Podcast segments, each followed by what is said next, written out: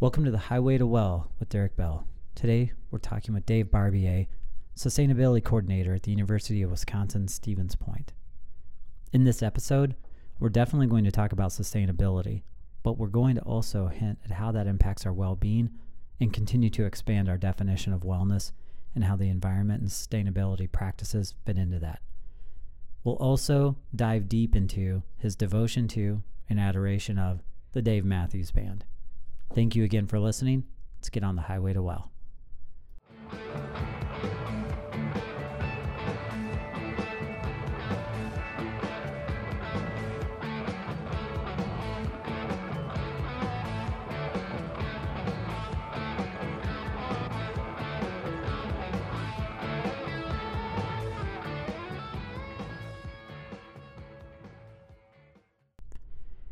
Welcome here to the Highway to Well with Dave Barbier, the Sustainability Coordinator at UWSP.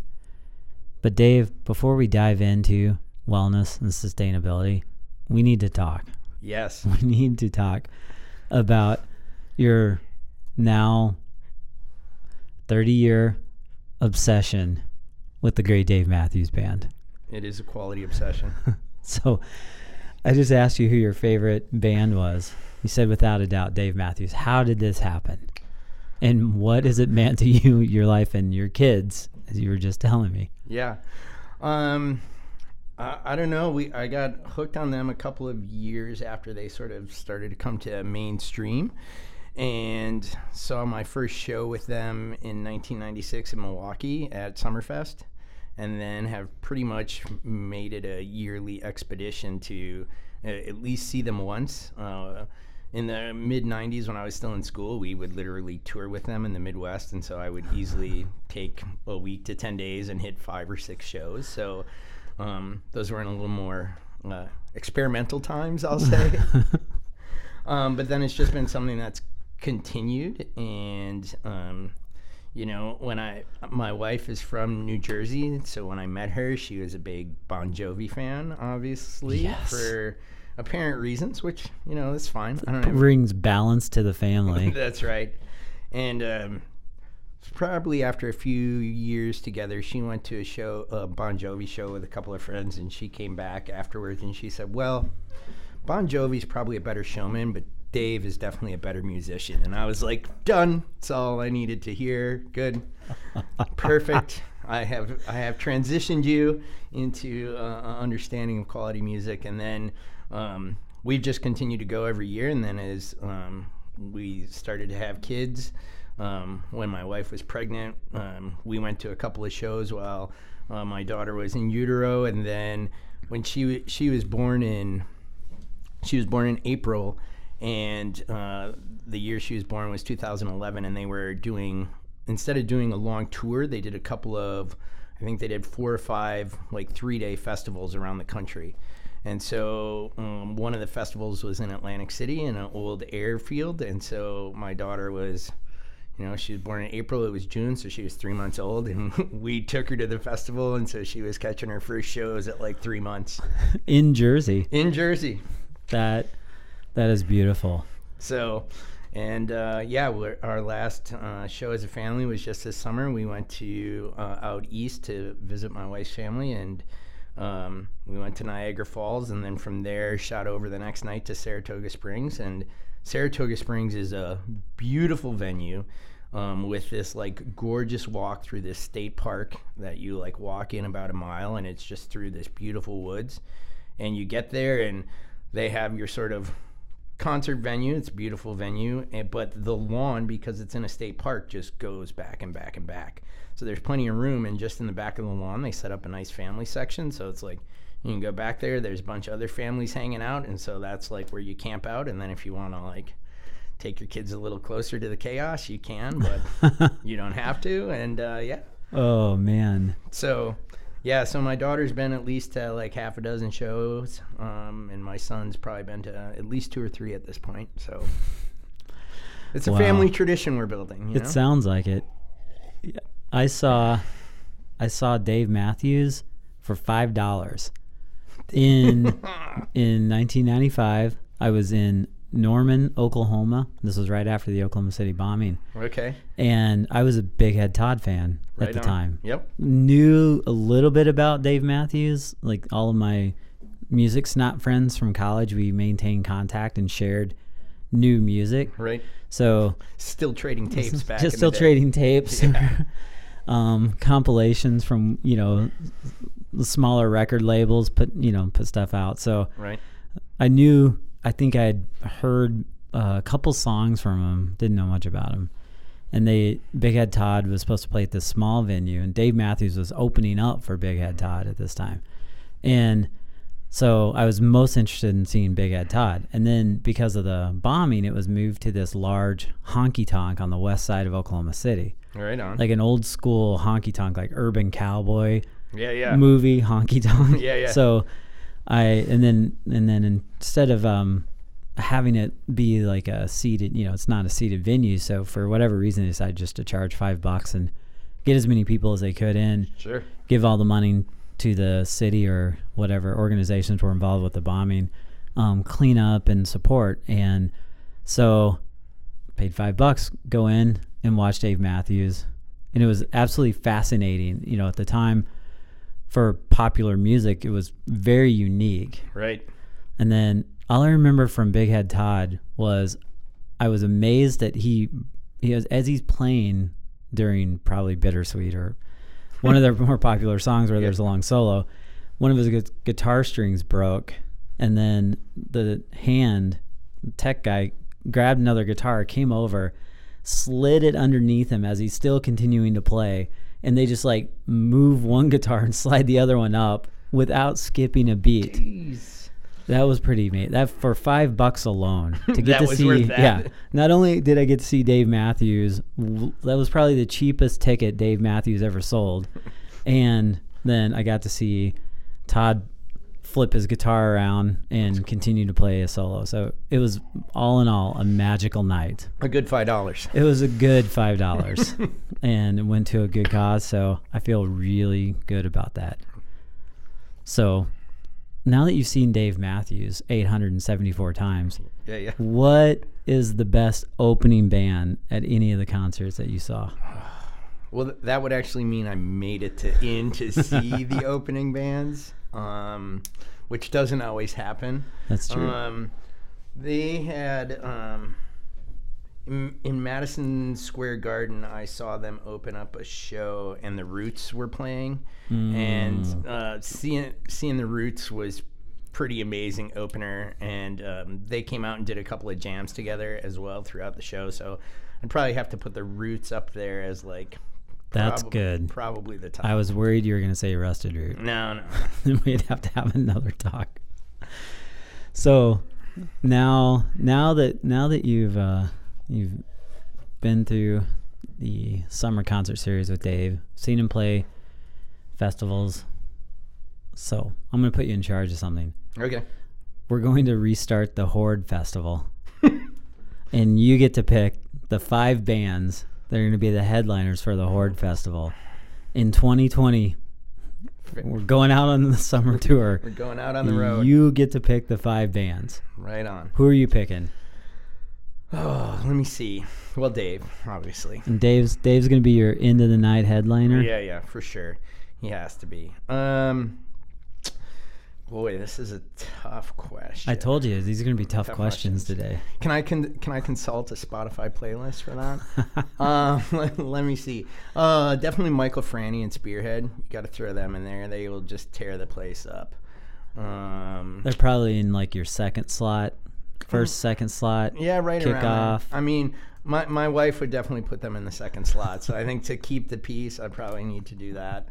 Um, let me see. Oh, the Wood Brothers.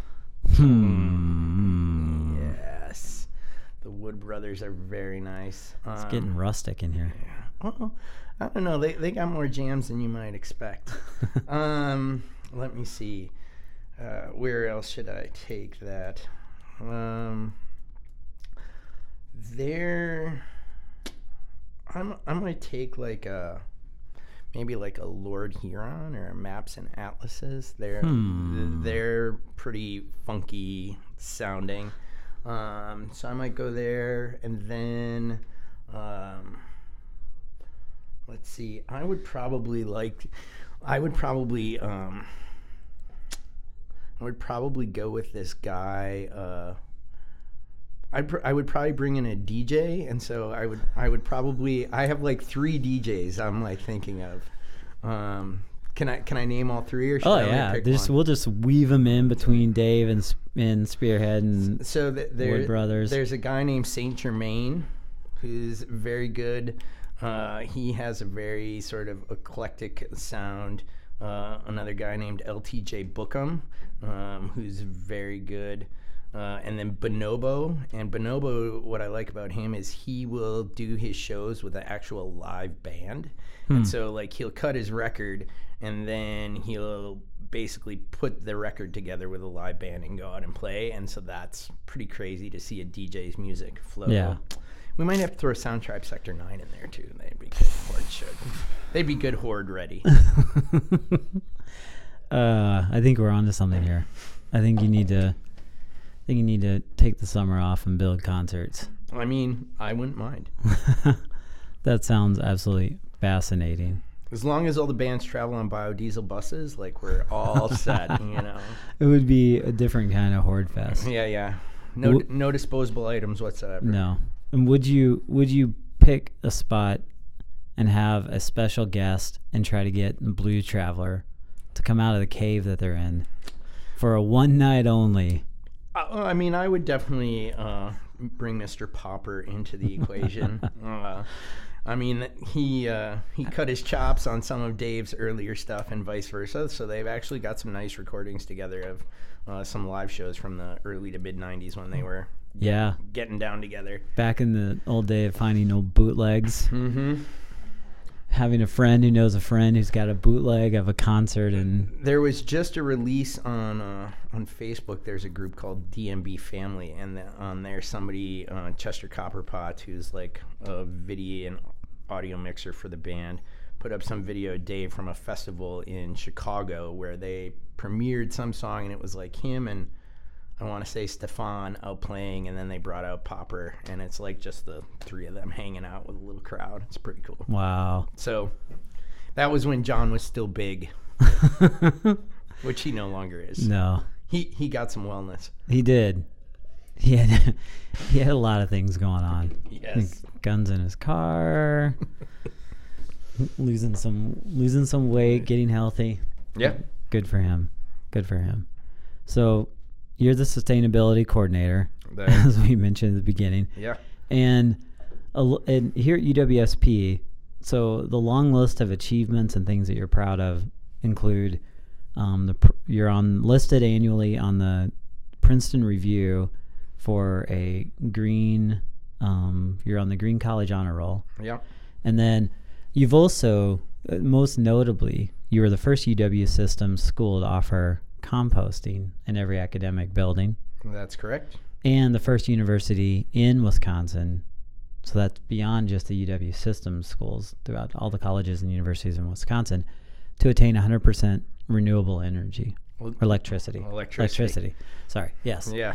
Big And- difference between those. two. Yeah. Um, and so you in your role, so explain to me the in first of all, I want to touch on, you know, what you do and how it what it means to the campus and what you see and where the campus is going. But as we've talked about, how do we what does this mean in the bigger picture? And especially when we start talking about as as it pertains to wellness, you know, what are we how, what do you think we need to be paying most attention to now and and why I, I really want to get into the whys as it matters to our world greatly because as we've talked about too a lot of these so there's some of these ideas or things we know that are sometimes compartmentalized and in wellness we have this we've we've oftentimes become our own problem in when we start talking about environmental wellness we're oftentimes framing it within an organizational work setting Right. in terms of light or space to try to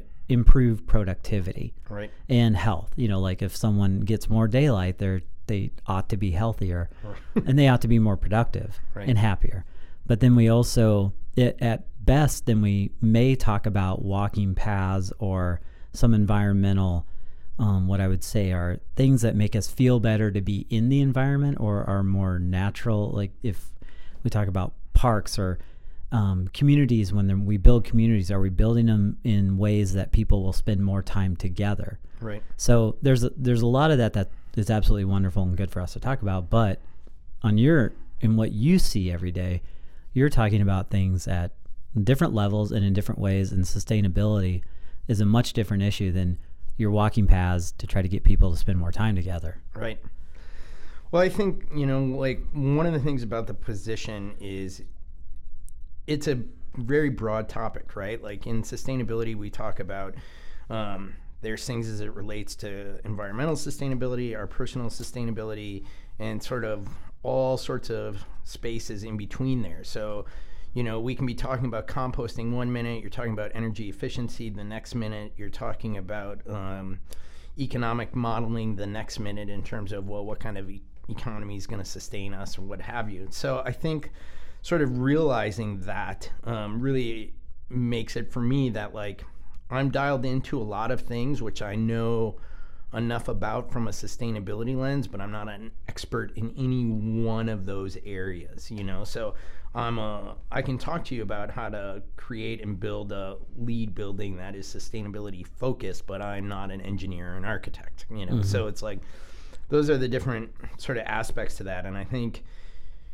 you know, looking at it in terms of the university, I think part of what we're trying to do is create a space where we are starting to raise the level of awareness, you know, and that's one of the biggest issues I think is people don't necessarily see where they have opportunities or that their opportunities matter. And I think um, you know, there there's a popular meme I've seen about like going zero waste and that says like we don't need two people doing zero waste perfectly. We need a million people doing it imperfectly. And mm-hmm. so, you know, what that speaks to is the, the need and the desire to have us as a larger global community understanding like we all need to be working towards this effort. We all need to be striving to do it better, um, to use our resources as efficiently as possible.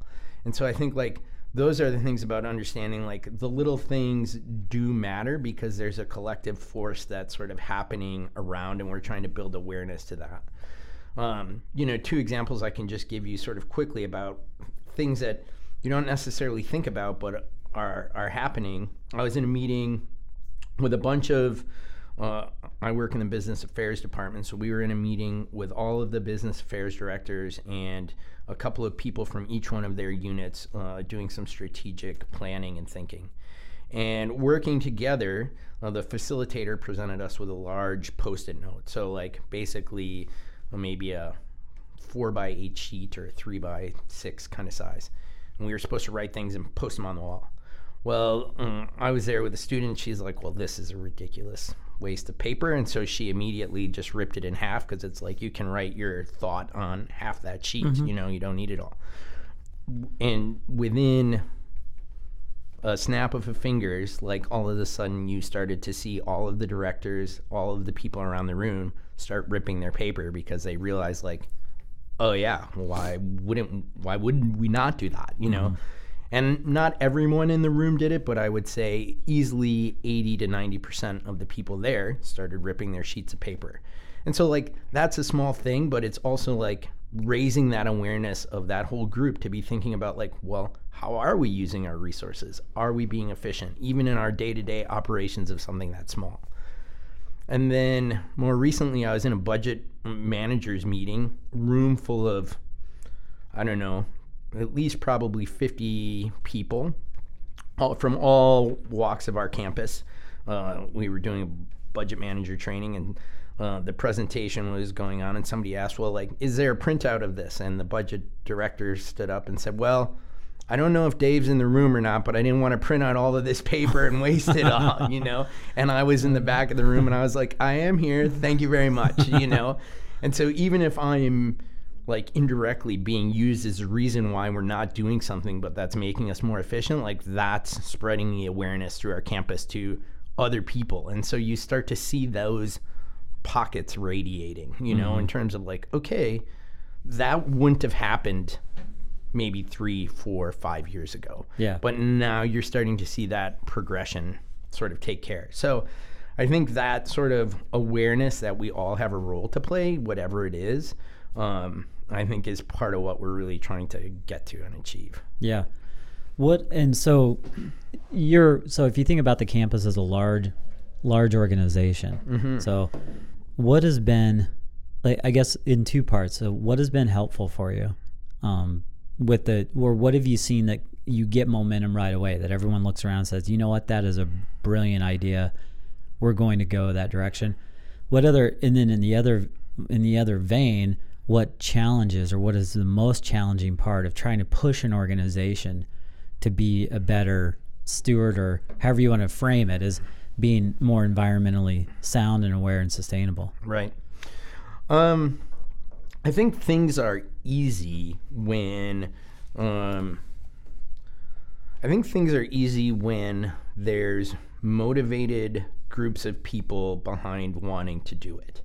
So, like, one of the things I can think about is getting our composting up and running on campus. Like, that was easy because there was a built in structure that was sort of already ready to support it. You know, we have a waste management degree program. Uh, we were already sort of doing composting in our dining services. And so we had a compost pile already on campus.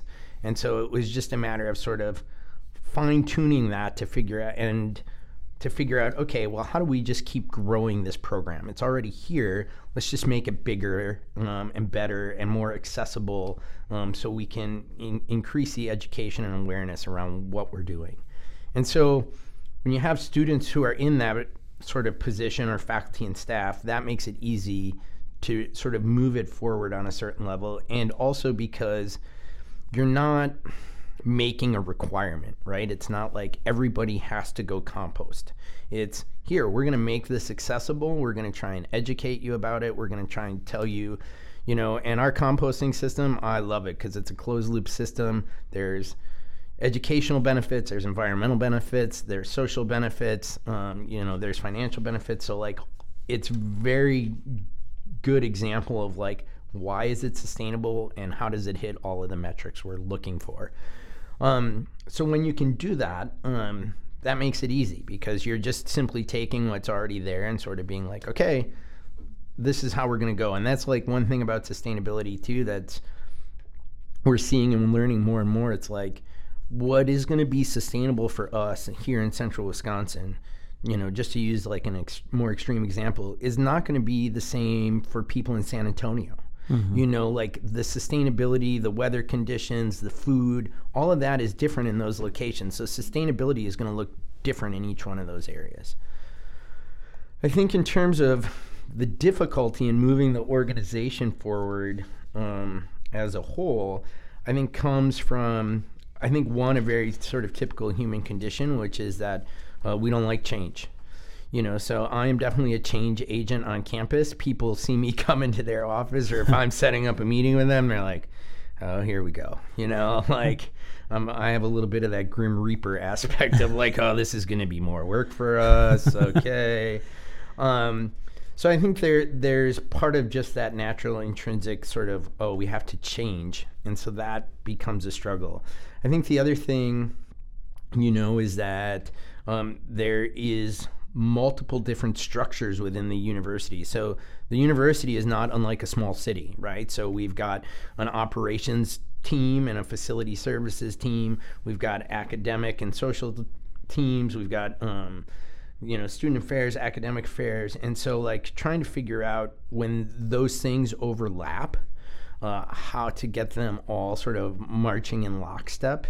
And it's still something we're struggling. I mean, we're clearly still have lots of work to do.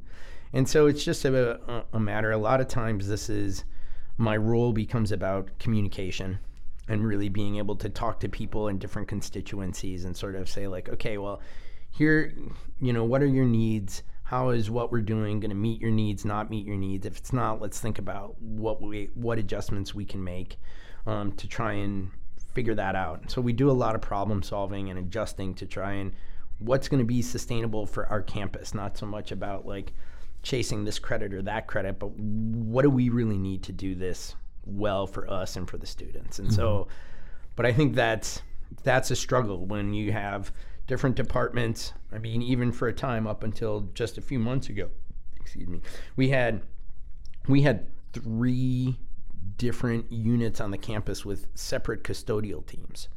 So if I wanted to make a change to our system, I have to, and if I wanted to do it uniformly across the campus, which from an education perspective, you're wanting to do so that way students are seeing the same thing everywhere they go. Mm-hmm. Well, now you have three separate vested parties and they have a whole different set of constituents. And so, like, trying to get consistency in that model is really difficult. Where recently we've just streamlined into one team and now it's like great because now if we can make one change, we can affect the whole system versus just part of the system. Yeah.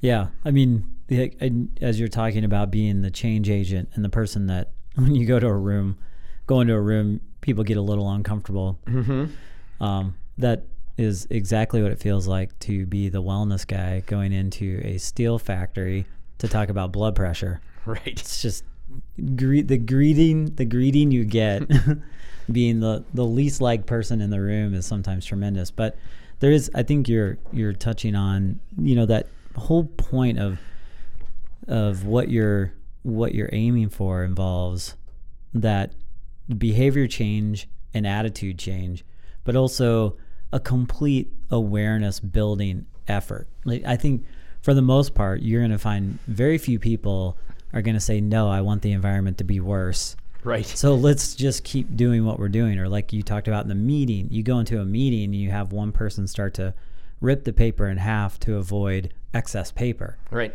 Like those steps are tremendous, and then you start seeing people follow suit. And in all likelihood, the next meeting some of those people went to, they may have looked around the room and thought, we don't need as much paper. Right. Or I've seen, and this has been happening for a while outside of like your field and related fields per se, but in our field, even 10 years ago, there were major conferences that were moving away from the amount of print pieces. Mm-hmm. So you have like a thousand people show up and you're printing a hundred page guidebook. Right. And and everyone's moved away from that. So there is there is some momentum at a surface level, I would say, of just people who don't touch or have any control over the environment piece or sustainability pieces, but are helping reinforce and enact those changes. Yeah, absolutely. Which is really, really wonderful to see and uh, those are helpful steps i think all of us need education so everything that you're you touch on a campus is something that you know for the most part we're not really aware of the depths of either a problem or a fix but need to hear what are your reasons behind wanting to make a change right and oftentimes and I know in our field, the biggest obstacle to making something happen usually comes down to a challenging discussion over return on investment. Yes. And so to what, you know, for us in in the wellness field, that is either a clear there's a clear way to get to a return on investment. So if um, if I can avoid a doctor visit for you, there's likely a cost I can call on to say, okay, you didn't have to go to urgent care when you could have gone to go see the nurse practitioner that's in the clinic that's at your organization and right. then I saved you $150. Right. That stuff's pretty easy. So like the cost of paper usage is pretty easy. But then for the for a lot of what we do, there is not a real strict method of determining ROI because the length of time it takes to see a change happen. Right. So I'm not sure to what degree that you relate to that in terms of some of the changes that you see that are not so clear cut. They're obvious in theory, but um, what changes do you have in mind that are that you find to be challenging to put a dollar amount to? Well, I think I I mean, I think there's a lot of things because we look at when you're looking at a simple ROI, it's a simple payback metric, right? right? So you're like, how quickly can I get my money back out of this process? Right. And I think part of what you know you see with sustainability and looking at things is like, uh, is that the only thing you're measuring for? And if it is, then what else are you missing? You know, and so I think the externalities question becomes really sort of important in terms of like um, thinking about how is that benefiting the environment? How is it benefiting our well-being? For our case, how is it benefiting our students' education? What is it sending to them as they walk away? And it's like, well, that's not something that you're particularly going to be able to just put a quantifiable number on. And in my setting, like, well, you know, um, it's it's no uh, it's no surprise or no new news. Like uh, our current financial environment at the university is tough, you know, so there aren't a lot of financial resources. So you have to be thinking about like how can you find success without a lot of revenue, you know, to be able to put into capital projects or things of that nature. And so I think trying to evaluate like, well, the health and wellness of our people is really important, you know, and so like, well, what's the value in terms of creating community? Uh, what's the value in terms of having an event where you bring different people together? There, there isn't necessarily a cost return on that, but there's a social fabric return on that. You mm-hmm. know, in terms of building that community, getting people together who normally don't necessarily come together. And so it's like, well, what's the benefit of that? Well, the benefit of that is growing strength and pride in your university and understanding different people's roles. It's not a return on investment sort of scenario. And trying to get people to think about, like, well, you know, some things sell themselves in terms of like our composting program. We, we're, we're not having to put a, a ton, literally tons of food waste into the landfill. So we're saving on tipping fees. And then once that compost goes back as a soil amendment, we're saving tons of money on landscaping costs and fertilizer because we're not having to buy that because we've got this beautiful soil amendment like ready to go from our food waste. So yeah. like you can look at those financial benefits and and make the case, but then to be able to externalize and think about more fully like okay, and then let's think about the fact that is it's not going to the landfill, so there's a tipping fee cost, but there's an environmental benefit to that as well because now there's a pollution factor that isn't happening over the broader scope of time because you're sending that much less to the landfill. So then that's creating a health benefit for us in a community basically by minimizing pollution, even though we might not see that, right? Like we mm-hmm. don't necessarily see all the pollution that's right in front of us. Um, and then if that creates better air, then that's better health environment for us as individuals, right? So then mm-hmm. that decreases asthma rates, what have you, dot dot dot. And so like, well, how do you how do you externalize all that? How do you put a number on all that? Like that's tough to do, um, and especially like for me, like we don't have the resources to pay somebody to then like okay, go figure all of that out for us. You know, like I don't have a I don't have a statistician statistician who can sit there and like pound through the numbers. You know, yeah. so then it's just like okay, well that's just what it is. Yeah, well I think you one of the points you made in it just is something that echoes across. I think there's a lot of probably a lot of fields or a lot of I should say parts of the field where people are trying to make change happen that that can get we get caught up in these things where the ownership or the people in charge of the decisions are oftentimes tied to a financial investment and then a return on that. So right. well, that's pretty clear. Yet there's a lot of the work we do, like like you brought up. How can you quantify in a metric the value to the student educational experience of the work or the work not okay first of all first layer is the work that you're doing right second layer is a campus that believes in all of this right. and supports it right and to impact the life of a student in a positive way that turns them into a future change agent. Right. So there's the quantifiable piece that is, to me, a, a more important part oftentimes of what we're doing because that is a cultural impact. That is a that is something that is non-definable, non-measurable, but you know it exists. Right. And that's that is where like we get caught up in our field of wanting to to help people make behavior change. And the first layer is typically you know the first did this person stop eating this or did they start exercising or did they there's always like something there's an action step. But right. then there's the other parts of it that come along like how are they feeling? How are their family how what's their family relationship starting to look like? How is their social connectedness to their friends I think a lot of these things are not definable Right. but they're significantly important and um, go into the bigger equation of us trying to make a better world for ourselves and our kids and their kids and so forth. And so we've, and thankfully in, in the wellness field, we've seen a lot more discussion recently about how do we create better um, environments and pathways for people that are not so definable, not so quantifiable, but we know they exist because of the fact that people are making better choices and living better lives. And so I think we, I think sometimes we undervalue those things like the student experience for the for the metric that we're trying to find at the top end of making something happen. Right. And that's Mm, that is a that is a challenge. That is a I, I think there right there is really the crux of what what we're trying to aim for to make a better better environment is are we doing it at a level that starts to seep into the fabric of the experience of everyone on campus or in the community Well, and, and I think, I think in looking at all that too, like from a sustainability perspective, like I would say that one of the problems you would see if you started to talk to colleagues in my field is that, like, there's even a problem in the fact of that we have to talk about ROI through an economic lens. mm-hmm.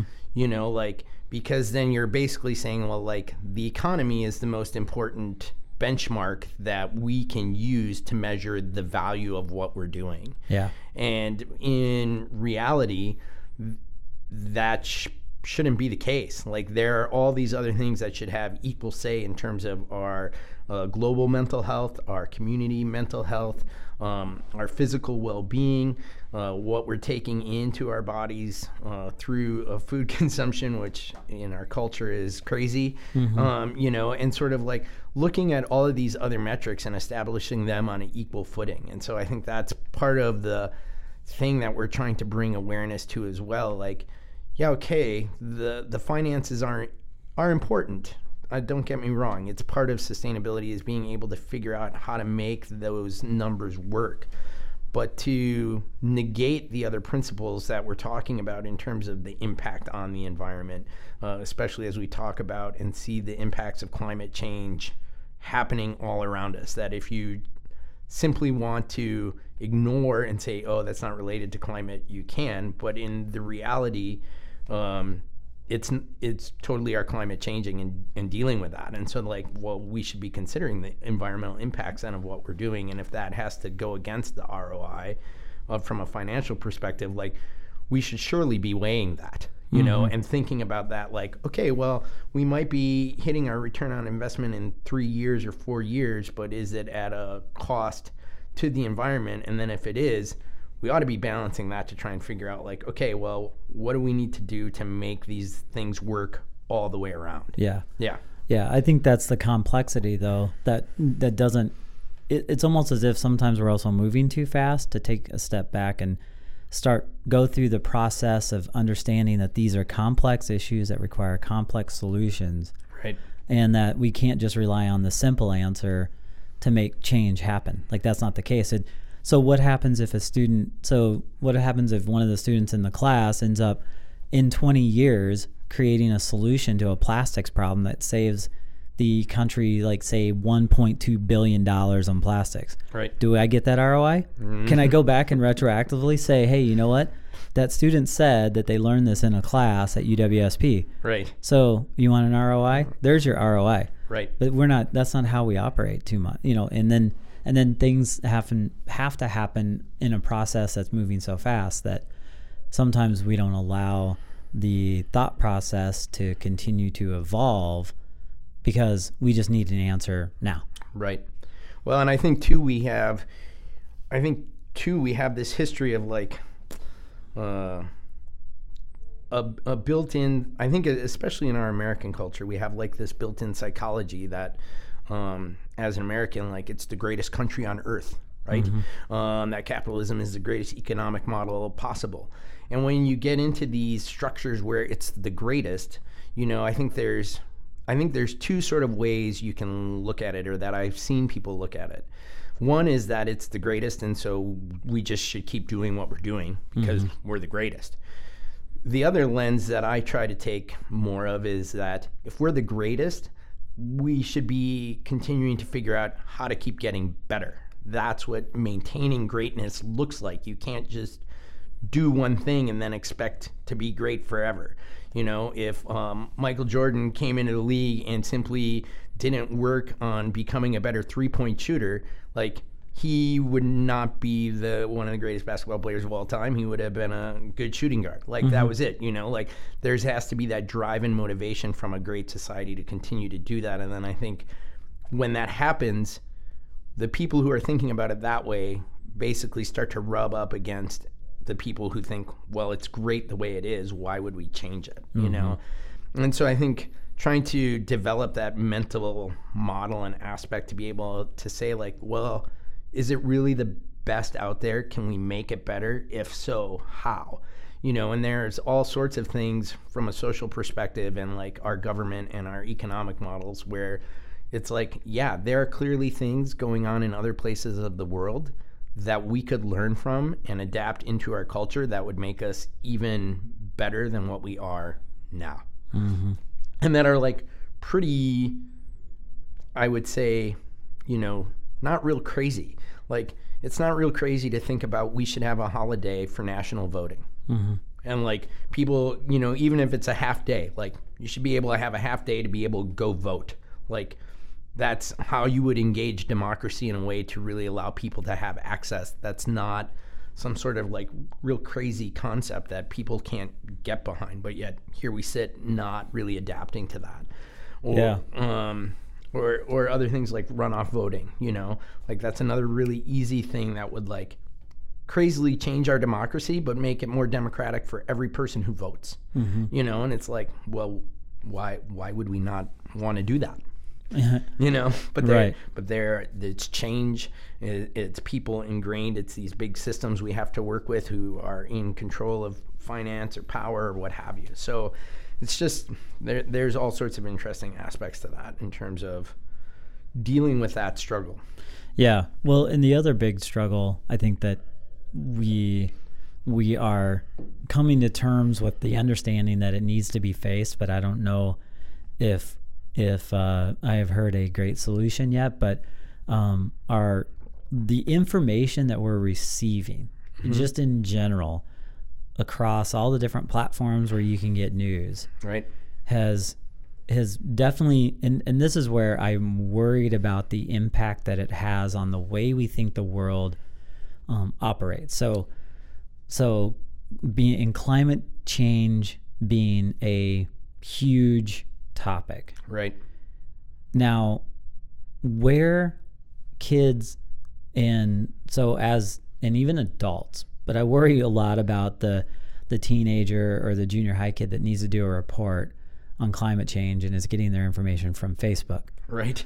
Um, because we all know that that is the least reliable source in the world for information. Yet that's the world we live in, and the narratives that are being pushed on agendas from different groups because of the way social media works on algorithms and clicks and gravitation to the top of um, the chain of information just because it's the most popular, Right. then pushing bad information that is damaging politically and structurally to getting people to understand that there are issues that are worth discussing.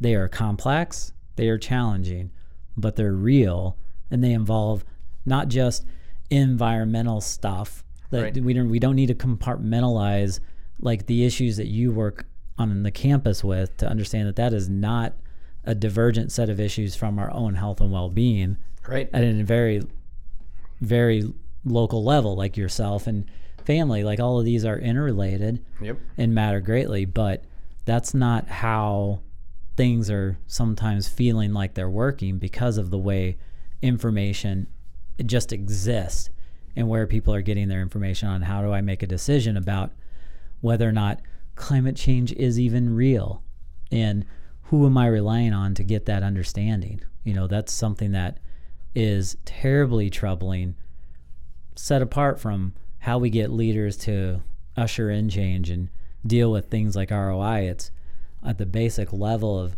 our human experience. Where are we getting our information?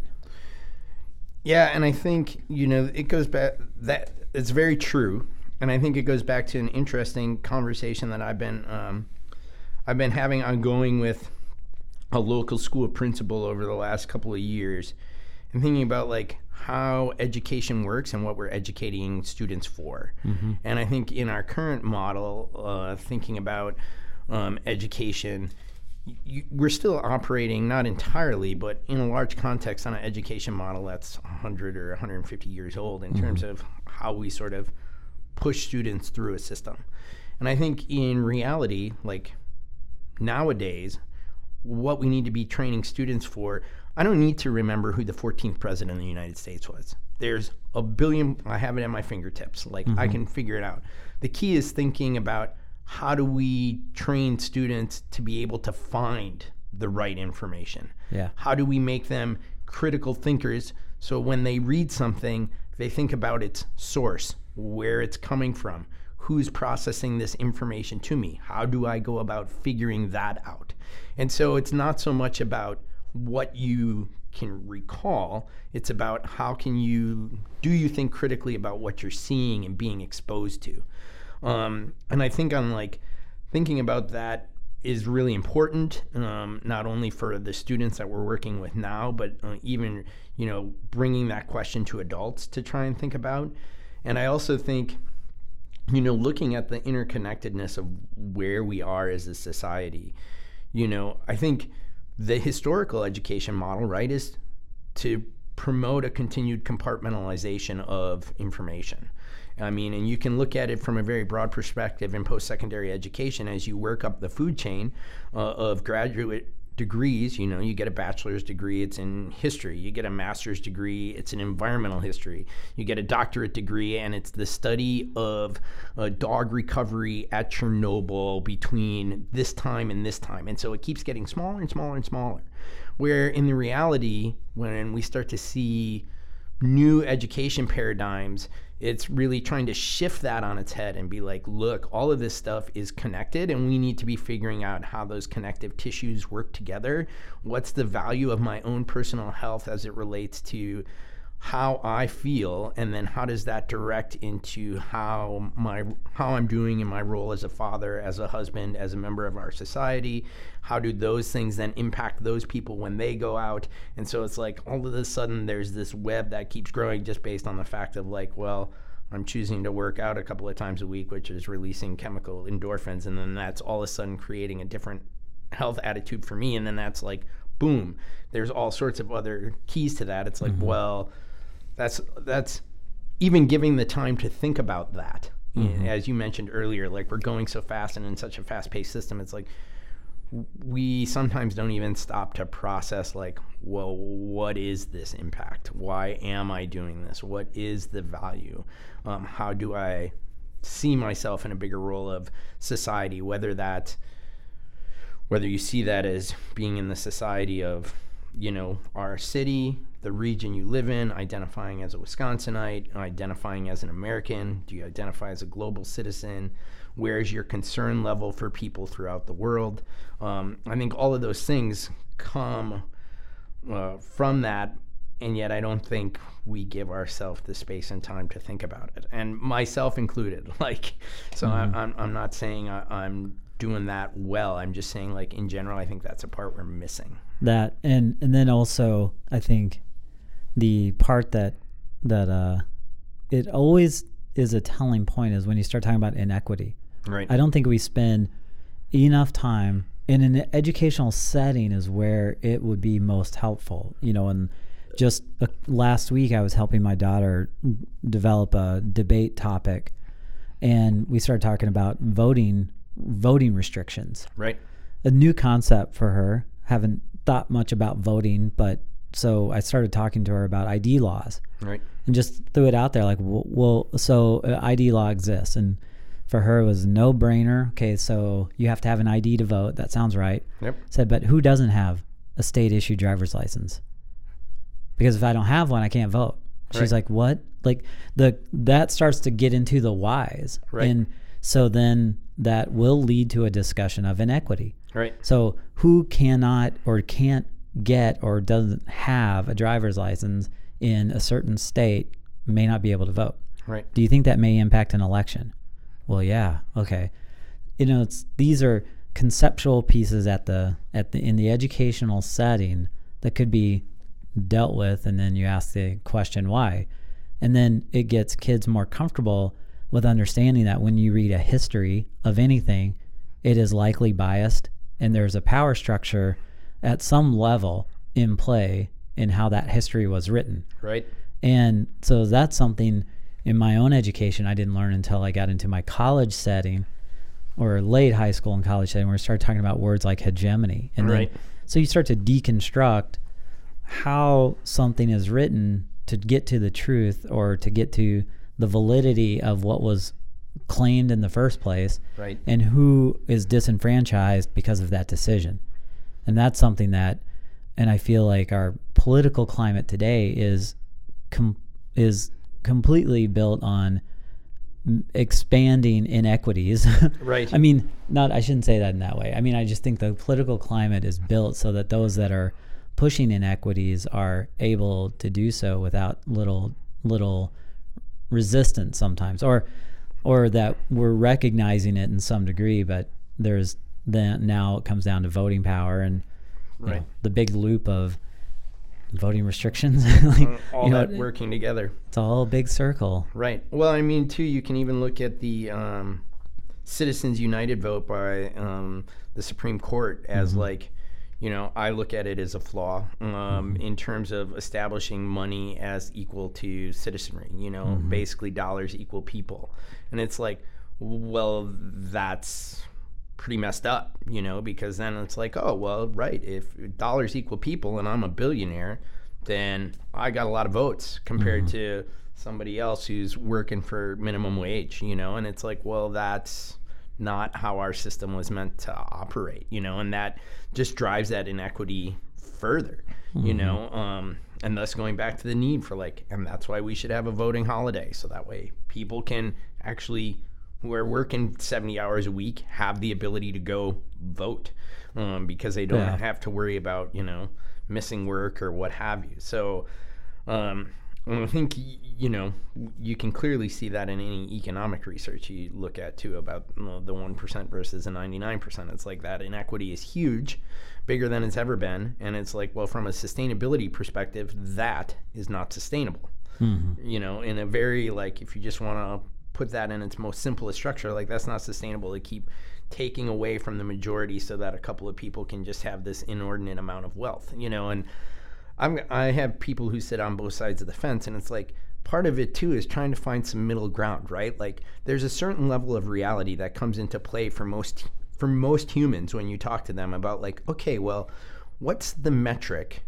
What's the tipping point? Like at some point, you have to be able to go like, okay, well, if you're an individual and you make and you're making over ten thousand dollars a day take home, mm-hmm. okay, so whatever that puts you at three three and a half million a year or whatever.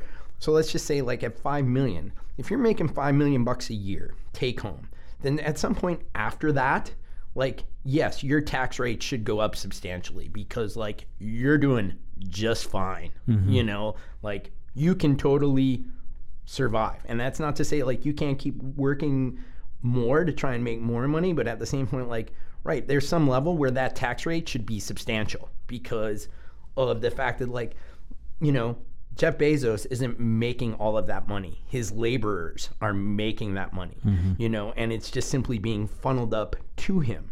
And so at some point, there should be some level of redistribution of wealth. Where that number is, I'm not exactly sure to say, but I think as a society, we could look at that and go, like, well, yeah, 5 million, 10 million, whatever that metric is, somewhere in there, there's a point where it's like, okay, you're just making an inordinate amount of money off of the backs of other people.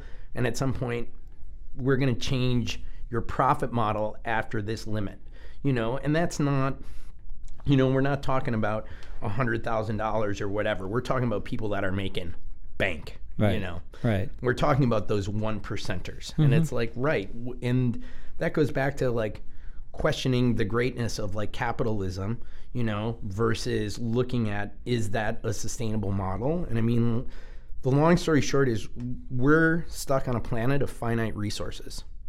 Plain and simple. Like we're not getting steel's not coming from Mars, right? We're not getting concrete from the moon. So it's like we have this finite pile of resources. We should be thinking about how to use them most efficiently as possible. And it's like you can't continue to grow something um, forever on a place that is finite. Mm-hmm. Like those two things don't correlate, Mm-hmm. you know? And so then if you get to that understanding, then like, well, then it brings into question the capitalistic model we're in and what about that is going to break and where and do we want to try and do something about it before it breaks?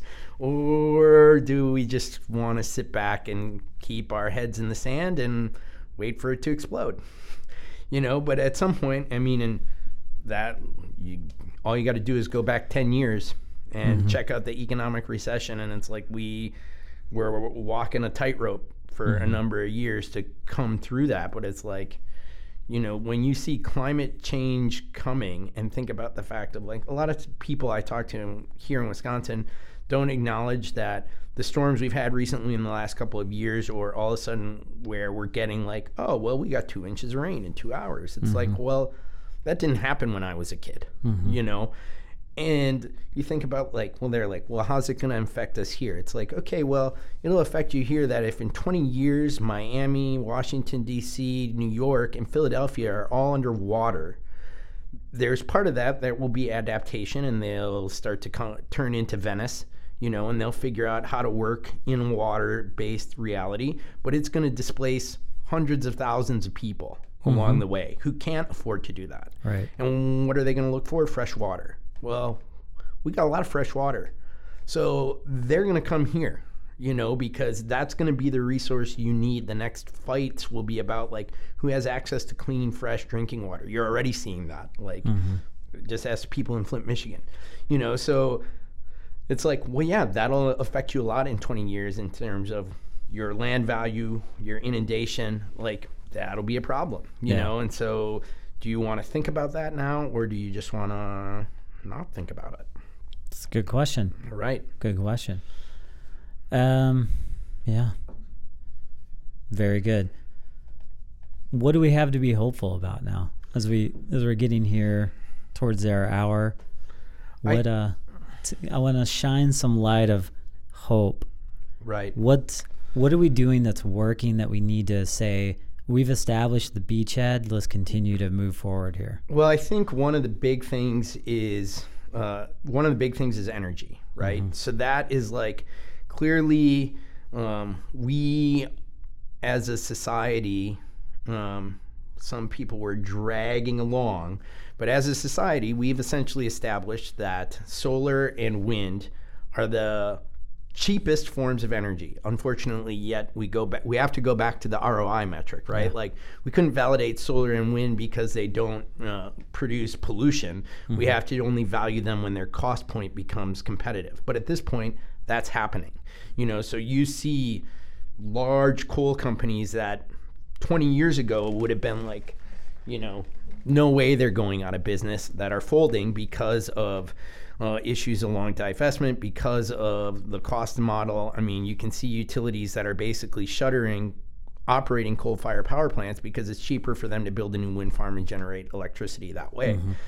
So I think energy is a really, we have a really good opportunity to really drop the hammer on that and be like, let's giddy up. You know, the technology is there for electric vehicles. The wind source to harness renewable energy to create that electricity is there. Like, those are things eh, that we should be going whole hog into full throttle as fast as we can. Uh, unfortunately, we've had, we work in a political system where that's sometimes hard to do, especially if you've got people who are being influenced by money from the other side of things. But I think the, the technology is there, the system is in place, people understand the benefit, the cost modeling fits for those people who don't necessarily aren't concerned about climate change. Like, well, you don't have to talk about it that way. You can just talk about it from the economics, and it's cheaper. So we should do that. So I think that's um, I think that's really good to be optimistic about. I think the youth who are finally are standing up and who have said they've had enough of the denial of people in my generation, the generations that came before me, who say like, "Oh, this isn't real," or "Oh, I don't know if this is real." Um, you know, I think there's optimism in there for them to continue to drive. I mean, there's some, I don't know what the exact numbers are, but basically the statistics are like if every kid who's going to be old enough to vote, every millennial who's old enough to vote registers and votes, they'll outnumber the baby boomers who mm-hmm. are who are voting. Um, and so it's like right. So there is an opportunity there, right, to harness the power of our democracy through the youth to be able to say like, no, no, no, no, no, we're going to stop screwing around and we're going to drop the hammer. I think the other thing is that. Um, I think the vision is there on a certain level. I mean, I think because you see this sort of global standard happening, right? Like you see movement across the globe on this issue. Now, people don't necessarily want to accept that, but it's like it's true. You look at what's going on in some of the other biggest, largest sort of polluters on the planet, and you see, and even in our own country, you see it too. You see like active change to this renewable platform, right? Mm-hmm. So, like, China and India are both like dropping the hammer on their solar and wind programs to really try and drive that up, and people understanding that capacity. Um, so I think, you know, that youth movement. I think, um, I think the understanding that um, we have that technology available to do that, um, and I do think there is some level and benefit to um, the education models that are starting to take place. I think when you look in places of higher ed or when you look at schools, like we're getting back to more opportunity to think about the impacts of our behavior. So, like, you can think about a farm to school program, right? Mm-hmm. Where students are starting to meet their farmers who are providing uh, produce, vegetables that are going. It's like right, we have to come back to some of that connective tissue that we've essentially lost for lots of generations who have basically grown up like, oh, I get my food from the grocery store. Yeah. You know, so I think there's hope in those sorts of small programs too that are really starting to bring us back to like some of the important issues we need to be reminded of. Yeah. Um, so, and I think there there is, I think there's good there's good intent I think there's good intent for a lot of people that like they want to do the good work. They're just trying to figure out like how and I think it's overwhelming too. I think people lose track of the fact that like we are we're all making compromises. Nobody's going to be perfect. I think the under, the thing that we need to continue to grow is that understanding like you need to make an effort. Whatever it is. If that means you're uh, going to carry a metal straw with you when you go out to the bar or out to the restaurant so that way you don't get a plastic one? Great. That's mm-hmm. better than not doing that. Are you going to take a canvas bag to the grocery store? Great, do that. Are you going to go to the farmer's market? Great, do that. Like, nobody's going to be able to do everything that needs to happen. What we need is a large mass of us all trying to do our best, yeah. realizing like nobody's going to be perfect. No, you know, like nobody's going to live a zero impact life. It's impossible. Like we're all going to have impact. It's about are you thinking about what you're doing and are you making an effort to try and be better and to make the world a better place? That's yeah, the connective tissue. I think the that is there's so many different factors, but I like thinking about things in terms of that connective tissue. Right. So let me let me get this straight. Your perfect day would be being in a field watching Dave Matthews play with the band being powered by wind with a big wind windmill turbine kicking up all the amps, the guitar power needed. They're busting on electric electric powered bus. There's a co-op in the back with fresh food and a solar powered brewery right yes. in the corner maybe a distillery too, somewhere distillery along, along the way. way. Yeah, yeah. Yeah. That all sounds wonderful. And Dave just playing the night away, having a good time, giving all the proceeds to the community compost group. Yeah, yeah. I love it. Me too, man. that sounds great. All right. Thanks for coming. Yeah, you This bet. is outstanding. I think we need to have you back on so we can continue to digest these issues.